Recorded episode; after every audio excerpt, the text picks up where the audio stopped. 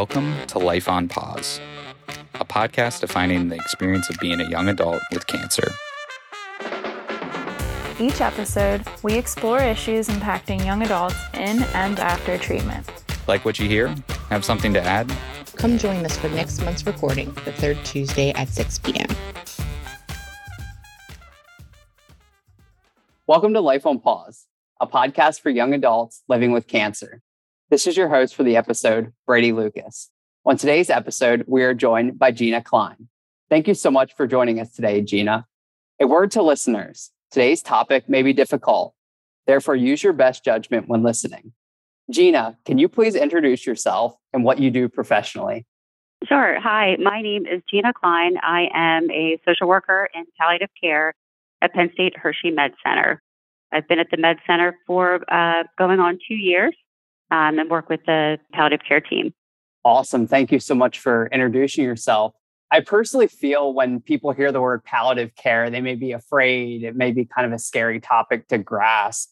So, can you explain a little bit about exactly what palliative care means? No, of course. So, in palliative care, we have a team of doctors, myself, social worker, chaplain, and nurses. What we do is we help people manage their symptoms when they have a serious chronic illness. Think uh, probably the nervous energy comes from a lot of people think palliative care and hospice are synonymous, and they are not. So, in palliative care, um, while we do talk a lot about end of life issues and concerns, we do not focus primarily on end of life. It is on symptom management, what we can do to make people's quality of life better, to improve their quality of life. Awesome. Thanks so much for sharing a little bit about that. Can you now go into a little bit of detail on what exactly your role does as a palliative care social worker?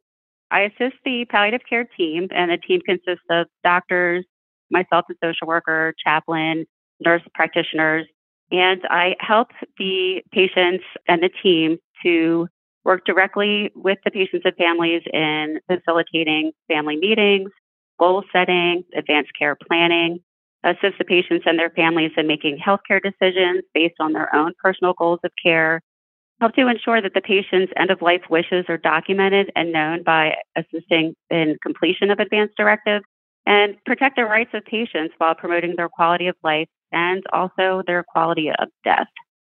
Thank you for sharing all that. And I know it's not easy things to grasp. So I'm sure just from your standpoint, obviously seeing people go through it, their family have to go through it.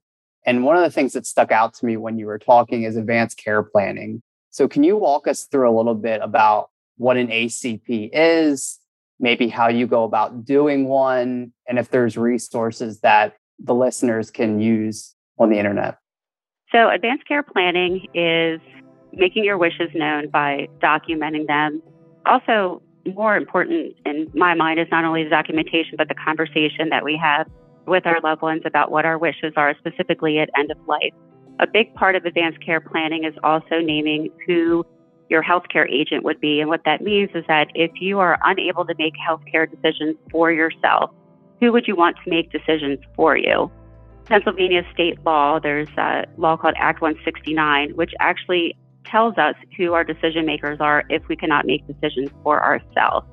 That would be your spouse, adult children. There's actually an order that that goes in. I think what's important here with the power of attorney portion is knowing if that is the person that you want to make decisions for you. Would they make decisions based on what your wishes are? Would they maybe have their emotions play into what decision making they would do if you were at end of life and needed decisions made for you. Now, some of the documents that we use, there is simple form through Penn State Hershey Med Center that we use called a healthcare power of attorney. We also have Act 169, there are documents they have called the living will, and then there's a document called the five wishes. Now that you've mentioned the five wishes, can you share a little bit more about what the five wishes are, the documents, and different things like that? Five Wishes is a longer document than the healthcare power of attorney. Like I said, that's a one page document. The living will itself is about four or five pages. Five Wishes actually is an 11 page document. And why it is so much longer is it because it includes a whole lot more detail. So Five Wishes addresses who you want to make decisions for you when you cannot, which I just talked about a little bit ago, what kind of care you would want or you would not want if you found yourself at end of life, how comfortable you want to be, how you want people to treat you, and what you want your loved ones to know. Wow, definitely touches upon a lot of serious things. How does someone go about obtaining the resources to the five wishes? Is it something that someone does before they enter the hospital or a state like this? Or is it, you know, what are the processes as far as that? It's actually recommended that anyone over the age of 18 complete an, an adult advance directive. I know that there are versions for people under the age of 18 as well, but I mainly deal with adults 18 and older. Like I said, it's important to do that before you get into a situation where you can't make decisions for yourself. However, the majority of the population does not have a healthcare power of attorney, a living will, five wishes, any of the documents. I do have one. However, many of the uh, the uh, team that I work with actually do not have one. I think we talk about it all the time. I think the reason for that is that it's just very difficult to think about what if you were in this situation. I think that's something that the listeners a need to hear that anybody over the age of 18 should have one of these. And it's not a scary thing it's more to ensure that you are in the best state possible and your wishes are obtained throughout. I would also say i think a big point that you hit home is the effect on care providers. And it's not just the individual that's dealing through it the family that's dealing through it. Obviously the care providers are going through this a lot as well. So I would love for you to touch upon a little bit of the 30,000 foot view is one thing looking inside every single day seeing this but once it starts to hit home it's you know it's real. So can you talk through a little bit about how you cope with helping individuals with this every single day since i'm in the hospital all the time i am in a situation where i am helping people complete these when they are hospitalized. And a lot of times they are finding themselves in a situation where they do have a serious illness or a terminal illness. And it's very difficult to think about. The questions are, you know, if you found yourself at end of life, what kind of care you would want. And it's very challenging not only for the patients to think about that, but like you had mentioned, their their loved ones. And for people, I guess I'm thinking about the people that don't have their wishes known. Um, for instance, actually just yesterday, I had a family meeting with a young woman whose mom unfortunately is unable to make decisions for herself, didn't have it documented what she wanted. And the daughter was really, really struggling, very emotional with what to do, with it not knowing what her mom's wishes were. So it was actually interesting in that situation where the doctor that I work with, with our team, we said, you know, if she was sitting here right now and could talk to us and tell us what she wants, what do you think she would want? that relieved a lot of the daughter's anxieties about am I going to make the right decision, the wrong decision. And I guess the point of me kind of going around to that direction is to say, you know, this is something that she had documented, that she had expressed what she wanted actually is proven. And I'm sure just the anxiety of not knowing, if you could hear it in my voice, is that, you know, to know what your loved one would want really helps with think about the um, anxiety before, uh, grief, you know, afterwards, just help coping in general. You talk a little bit about a daughter making a decision for their mother or a son making a decision for their mother, whoever it may be within that standpoint. And I see there being some barriers to someone completing one of these or making the decision at the end of someone's life. So, can you walk through a little bit of the barriers of someone creating their plan for the future? Oh, sure. We have um, heard all kinds of interesting things. Sometimes people believe if you put it in writing, it's going to happen, and I don't want to bring the evil spirits. We've actually heard that several times. There's a specific religion that believes that culturally, we definitely have had some issues with um, not wanting to, you know, really just deal with the fact that end of life, we unfortunately all of our lives are going to come to an end at one point or another. So that is a barrier. Um, again, the the taboo conversations, what would happen spiritually. Uh, I know I mentioned before, but sometimes our religion tells us what we can and cannot accept as far as um, end of life care. But this is think the reality that you are going to potentially deal with this one day. Not all of us, you know, die in our sleep. Our end of life could be a little bit more drawn out than that. So you've been at Penn State Health for one and a half years now, maybe just over.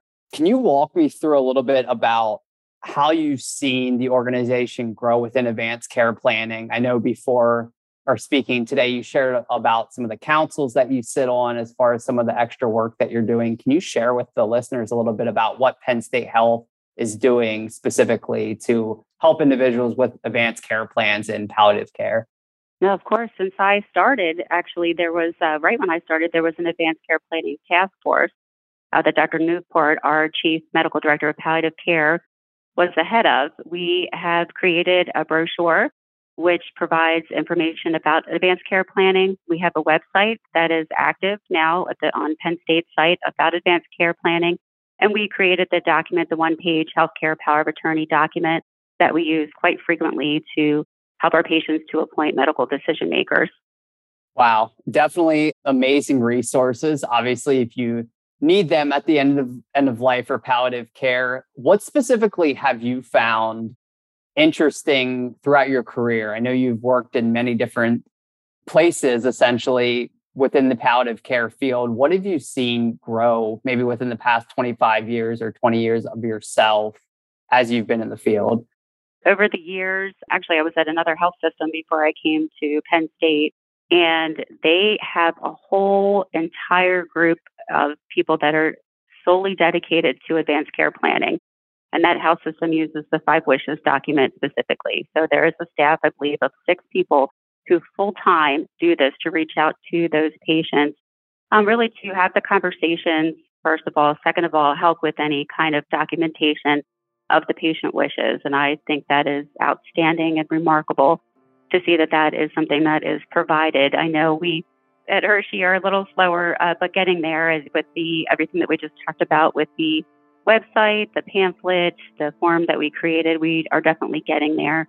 So I see a lot of advancement in uh, patients' autonomy and being able to make decisions for themselves and have those wishes respected and understood for me personally, I definitely think understanding, again, the importance, seeing the effect on the families when they are not aware of what the patient's wishes are. I have seen patients who do not have a healthcare power of attorney appointed. I can give an example of a gentleman that I had who had Parkinson's. His only love in life was to golf. And if he couldn't golf, he really didn't feel he had much quality in his life and he would have been ready to, you know, be at the end of his life. And he had a very severe stroke that he he was not considered end of life with the severity of the stroke. However, he would be dependent on a feeding tube, on a breathing machine for the rest of his life. Now, he was married, and his wife said he would not want to live like this. I don't want the feeding tube. I don't want him on the breathing machine.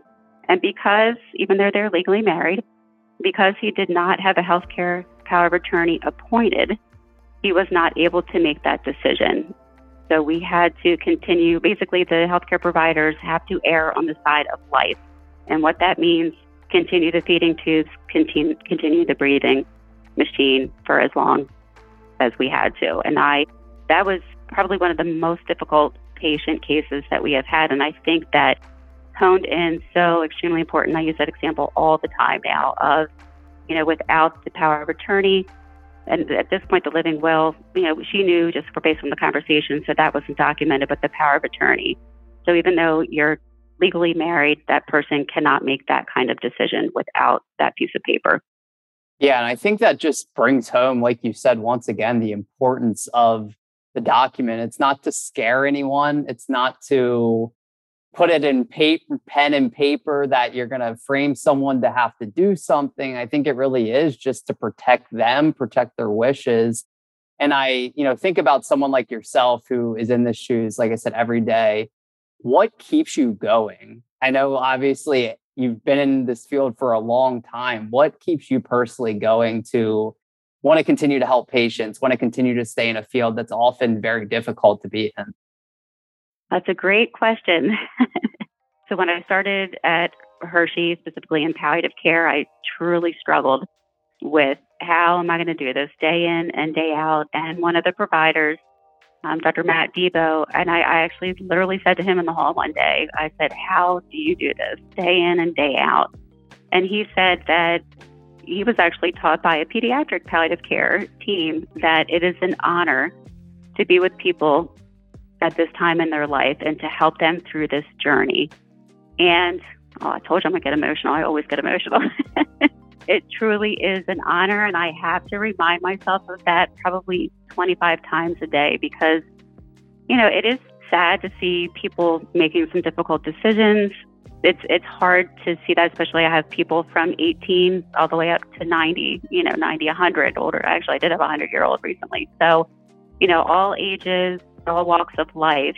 So it, it's I just have to again remind myself, and I think our team, the palliative care team, we have a motto. There's a banner hanging at the, the hall to remind us every day that there is always something that we can do.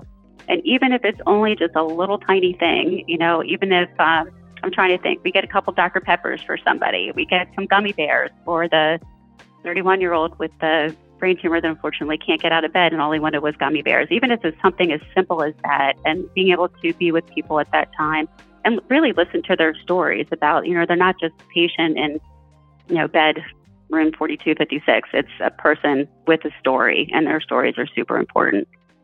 I think when you said, as far as the treating someone just like a person is so special, what makes Penn State Health and the hospital, the Children's Hospital, so special from my personal experience, just seeing it's not a you're not treating an illness you're treating a person and i think that's so special and what you're able to do to help the family may deal with some of the hardest times that they'll ever have to deal with in their entire lives. Thank you for doing what you're doing. And I know you touched upon too the 18 to 90 or 100, whatever amount of person. And, I, and this specific podcast is for young adults dealing with cancer. And the unfortunate reality is that some individuals have to start thinking about this stuff, start thinking about advanced care plans and living wills and what they're going to do to leave on their legacy for the future.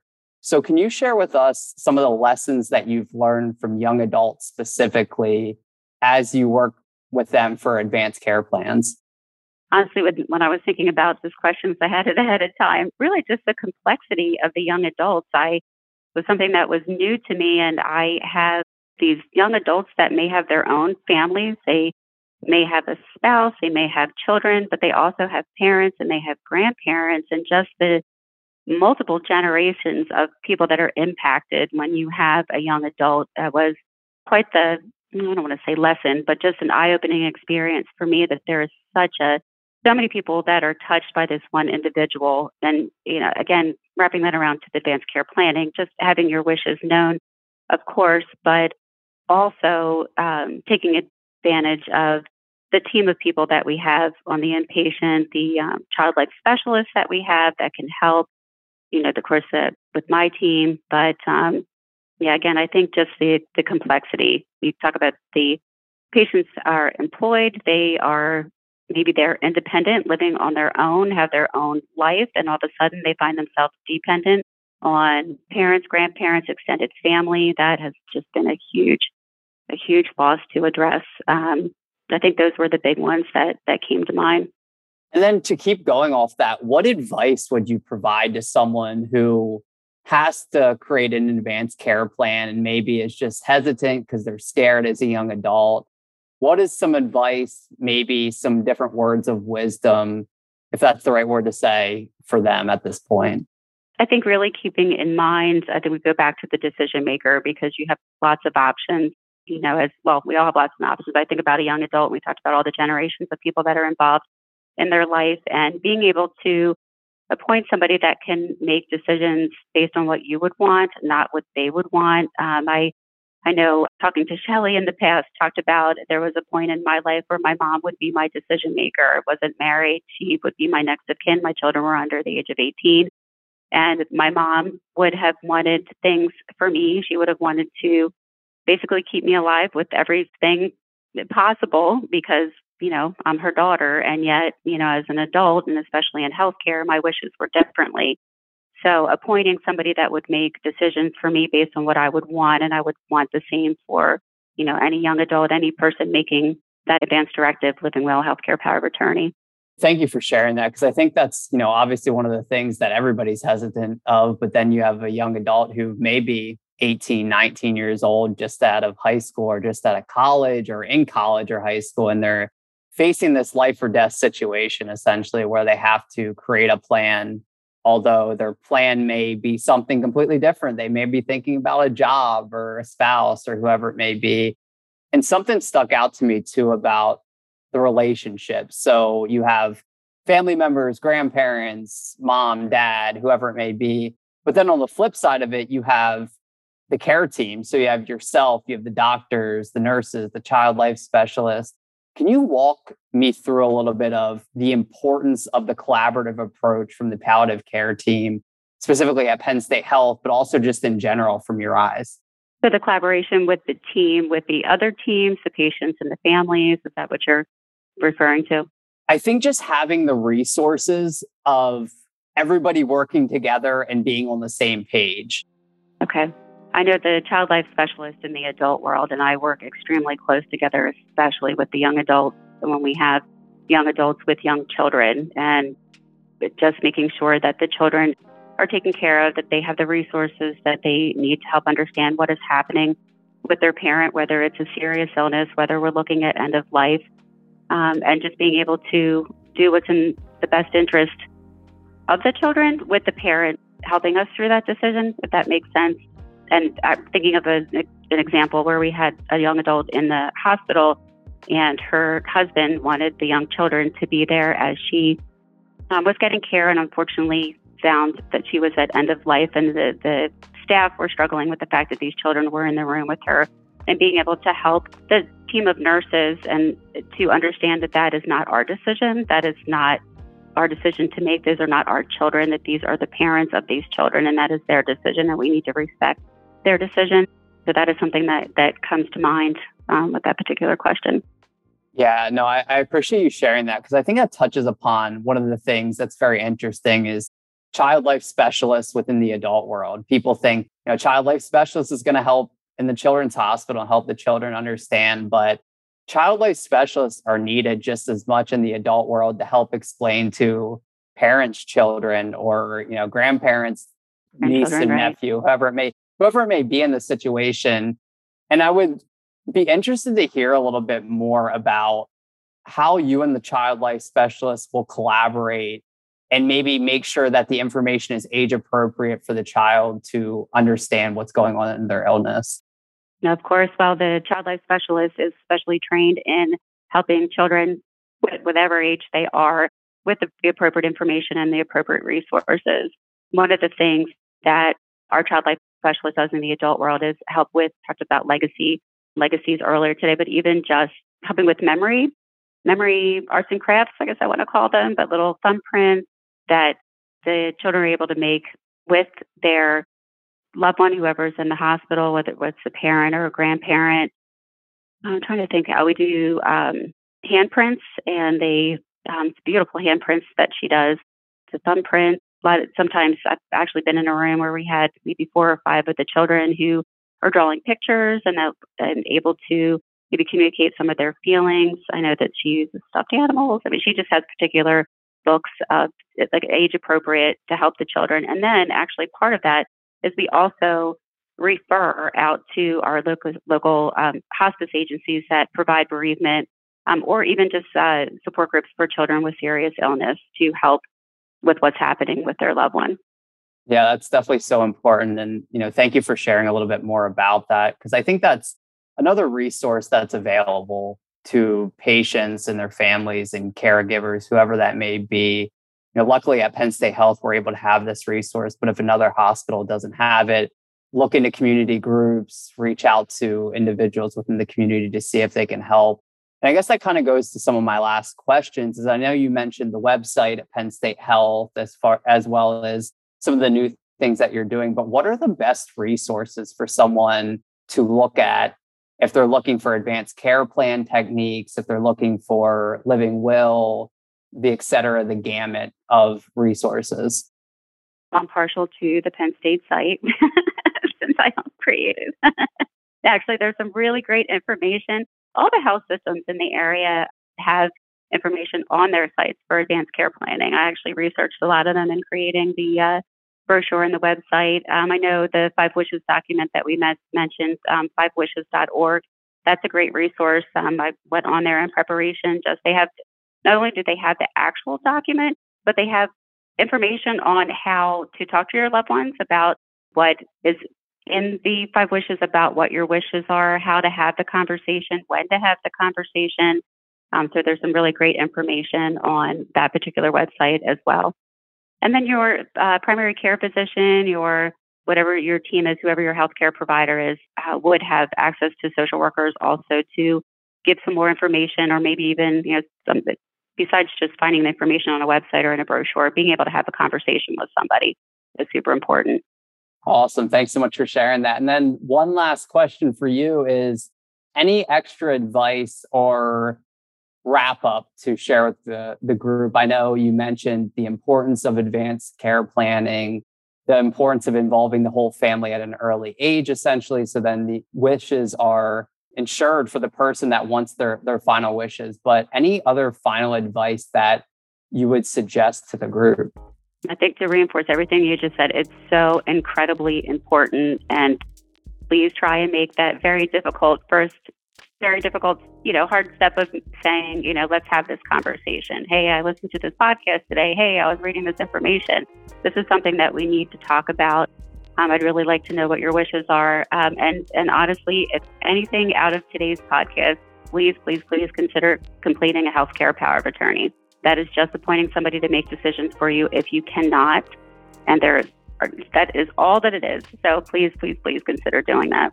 Well, thank you so much for sharing that. And thank you for being here and the incredible individual you personally are, as well as leading the team and helping being part of the palliative care team at Hershey.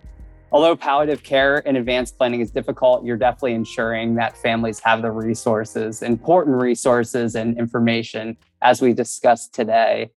Thank you to our listeners for joining us today on Life on Pause. Like what you heard, please share, like, subscribe, and share with a friend. Until next time, keep on smiling. Thanks for listening to Life on Pause. Ideas or suggestions for future episodes? Feel free to share them with us. Join us for the next recording on the third Tuesday of the month. Until, next time. time.